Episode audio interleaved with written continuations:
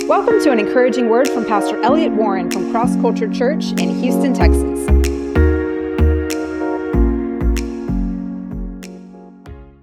It's amazing how things can change in one day. In one day. In one day, Joseph went down. I mean, he was eating his peanut butter and jelly sandwich, you know, in the field, and the first thing you know, boom, he gets thrown in the pit. He gets, th- he, he's, uh, I mean, it compl- came completely by surprise. And uh, that all happened in one day. It's just, it's just crazy. And then, um, and of course, you see his victory came in one day, right? If you look, read the rest of the story, God popped him up out of nowhere in one day. And God can bring deliverance in a day like that. In fact, when, when we read this story, I never had noticed this until the other day, but we do see that we do see that um, it all started out in one day. Haman goes to the king and he says, these Jews, they're living in our land, they are trouble. They're going to cause you trouble. And he starts saying some things, and he gives a bad report of the Jews. In essence, what he's done is he's set them up to be destroyed that day, right? So he set them up for destruction, and um, and a, a law is made because of Haman. A law is made, an edict is get, you know given where all the Jews are going to be killed. I think it's on the 13th of Adar, the, which is a month in the Hebrew calendar. I mean, just in one day. That's just it's just really mind-boggling. So, so many things can happen in a day, and we need to not be frivolous about life, and we need to not be care, too carefree. And what I mean by that is, I'm not saying worry, but I'm just saying we need to be aware. Um, Good things can happen, and so can bad. We need to always be in tune with God. There's this verse that I've become very well acquainted with over the last few months in Proverbs 27 1 that says, Don't boast about tomorrow. What's the rest of the verse? Because what? Don't boast about tomorrow because you never know what a day may bring forth, right? Don't boast about tomorrow because you don't know what a day will bring forth. Y'all remember my testimony in, in Montana, right? Thursday night, that verse comes to my mind. I share it with my family, and as I share it, I'm going, this is sort of strange. I feel like that verse is for us right now, and it bothered me. So I laid down and I thought about it a few minutes, and I thought, I got back up and I said, I, I believe God is telling us pray for tomorrow specifically because something is the devil wants to throw something at us. I mean, that, I know that sounds unusual, but um, I began to pray right there. God, protect us from what the devil would throw at us tomorrow. Uh, keep us from anything he would, etc., etc. So I got up the next morning and I prayed for that day. And as, as y'all that have been here, you know the story. We were hit by a car. We were going about, I think, 65, and a car hit us from behind going maybe 120 to 130. I mean, you just think of that right there, and I'm going, wow, that's crazy. And it's it, but it happened in a day. And what was so neat was God had me prepare for that the day before. Even gave me that verse, and I began to pray that through. See, now that was a bad thing, wasn't it? That was a bad thing that happened. And but God, God's like, I will prepare you for things if you'll be in tune with me. Don't just be so casual about life. Um, stay connected. Stay prayerful, stay looking toward the Lord, keep keep your heart toward God because unexpected things can happen so quickly, you know, things that you would not even be thinking about, right? So, and I want to say this doesn't say it doesn't say this. And I want you to see how strange this would be to be a scripture. Be afraid about tomorrow because some crazy thing might happen. It doesn't say that, does it? And do you see how that sounds weird? It, it would not, it doesn't fit with the Bible. It would never say that.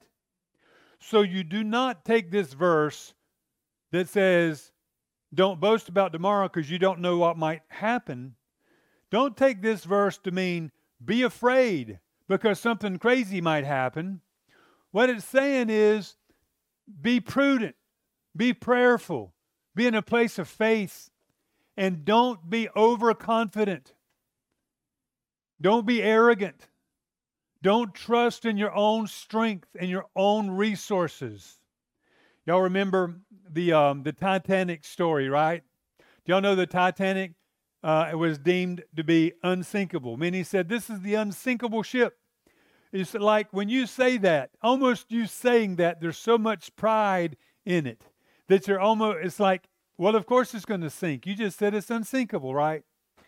This is sort of funny, but anyway, because it was unsinkable uh, in their minds, they didn't have many lifeboats on board. I mean, they're thinking, oh, we have to put some on there, but we'll never need them on that ship because it'll never go down.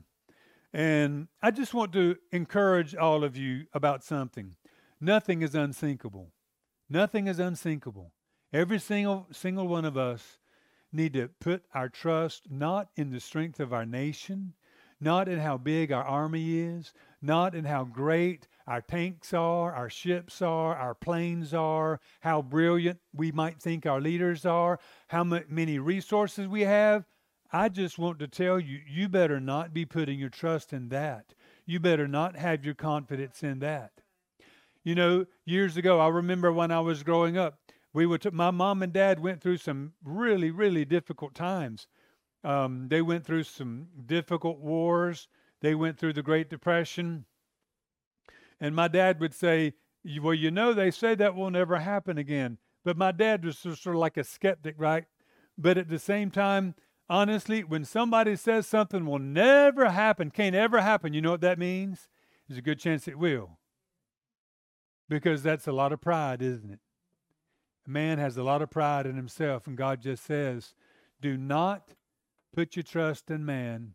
And there's another verse that says, Cursed is the man who trusts in man, but blessed is the man who puts his trust in the Lord. Amen. We got to put our trust in God.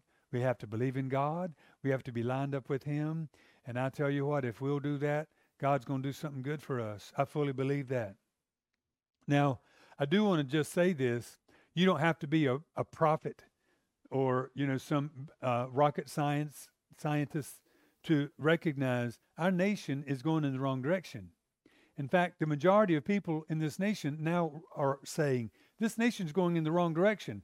Maybe people have different perspectives on why it's going in the wrong direction, but it's been the increase of moral darkness.